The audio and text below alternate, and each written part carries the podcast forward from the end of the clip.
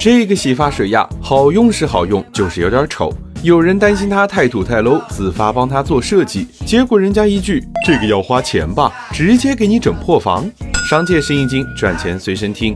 蜂花要不行了，收到国货危险信号的网友像帮鸿星尔克那样杀进直播间野性消费，一天消费两万单，靠卖惨他火了。但你以为他快倒闭，其实是在假客气，闷声发大财，一年猛赚十五亿。像洗发水、护发素这类产品，成本每斤不到五元，卖你十元，也就是少赚一点。蜂花年产十万吨，一年能卖十五个亿，销售网络覆盖国内一千六百多个县级城市，活得好好的，根本不需要你的同情。